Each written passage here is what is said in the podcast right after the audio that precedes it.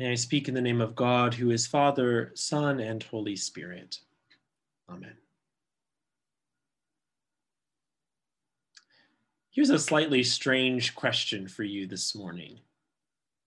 How often do you think about calendars? I'll admit to thinking about them pretty much all the time. As a priest, my life is governed by a series of overlapping calendars, some of them quite ancient. And I'm guessing that your life is governed too by calendars of some sort the work week or the school year, favorite holidays, annual events. You probably all have a love hate relationship of sorts with these grids and patterns that structure time for us, that structure our lives. Maybe the calendar has been your enemy for the past year, counting off a monotonous series of months, no one different from the next, as vacation plans and social events disappeared, as holidays, birthdays, and important anniversaries sailed by with little recognition or without the festivity that you were accustomed to. Maybe you live in fear of the calendar, dreading anniversaries of loss or special times of year that have lost their meaning in the absence of departed loved ones. Whatever our relationship might be to calendars, they are all around us and we are dependent on them for so much. We've just had a pretty big change in our liturgical calendar. The calendar the church uses to order our cyclical celebration of and indeed participation in the mysteries of our redemption, in the life and death and resurrection of Jesus Christ. The great 50 days of Easter are behind us. And with a couple extra Sunday celebrations past, we now find ourselves in that long stretch of the summer and the fall that we sometimes call ordinary time. Ordinary, not because it's bland or routine, but because we count the weeks with ordinal numbers the third Sunday after Pentecost, the fourth, the fifth, and so on, until at last we arrive in late November or early December at another year, another Advent. Then again, there is something ordinary in that other sense about this season. We decorate the church in simple green hangings and vestments, putting away the whites and golds and the sumptuous Easter decorations. The many feast days that litter the rest of the year, well, they, they calm down a bit, and we have a season of more regularity, interrupted, of course, by a few special celebrations. We're back to reading the rather simple and short Gospel according to St. Mark for most of this year. And this morning, what could be more ordinary than hearing one of Jesus' many agricultural parables describing the kingdom of God. After the high drama of Easter and the heavenly mysteries of Trinity Sunday and Corpus Christi, we return to stories about sowing seed, about mustard plants. In this time of year when things are growing again in our part of the world. Drive just a little outside of the city and you'll see rows of corn and soybeans beginning to take off, bright green, just like the altar in the church. The kingdom of God, that phrase that Jesus used to describe something no less than the transformation of the entire world, the salvation of all people, all creation the righting of wrongs and the forgiving of sins, the justice and righteousness of God reigning on earth as it is in heaven, the defeat of death and all that holds us in bondage.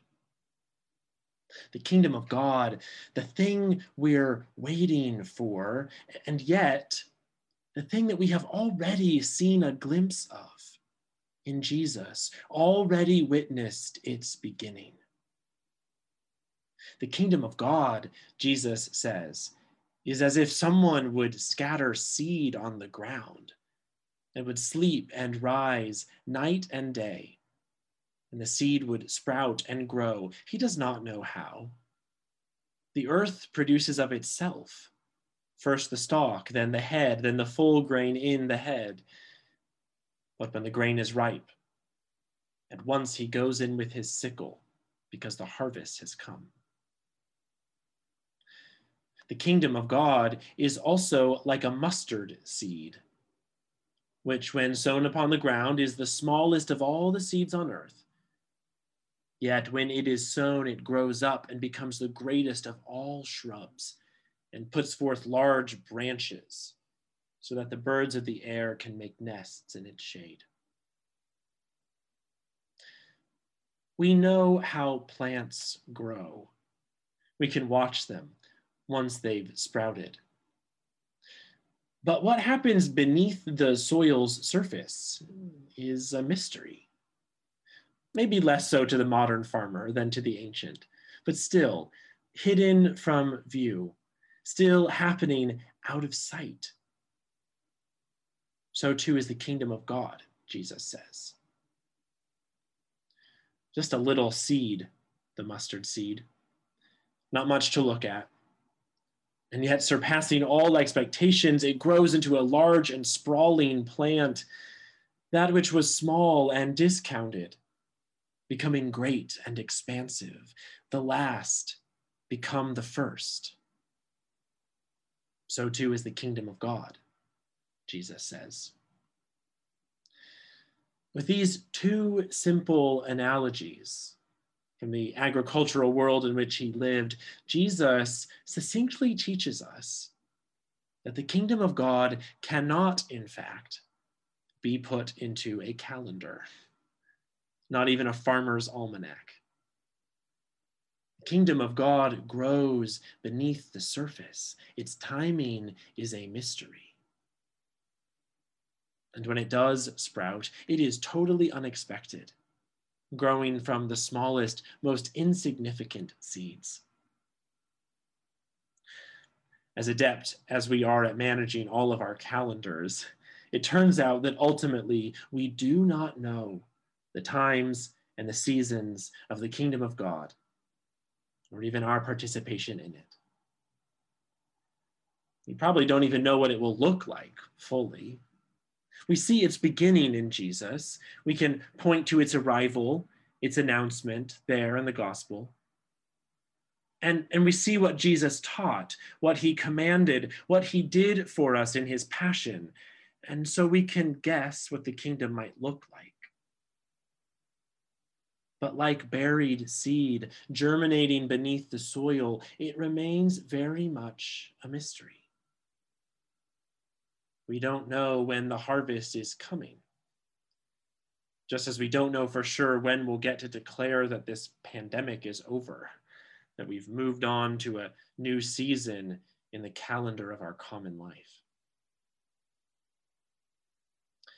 But God is growing the kingdom. This we can be sure of, seed by seed by seed, even if unknown to us. Seeds were planted in the last lost year, in the soil of the isolation and confusion and grief. Seeds are being planted now as we tiptoe back to normal.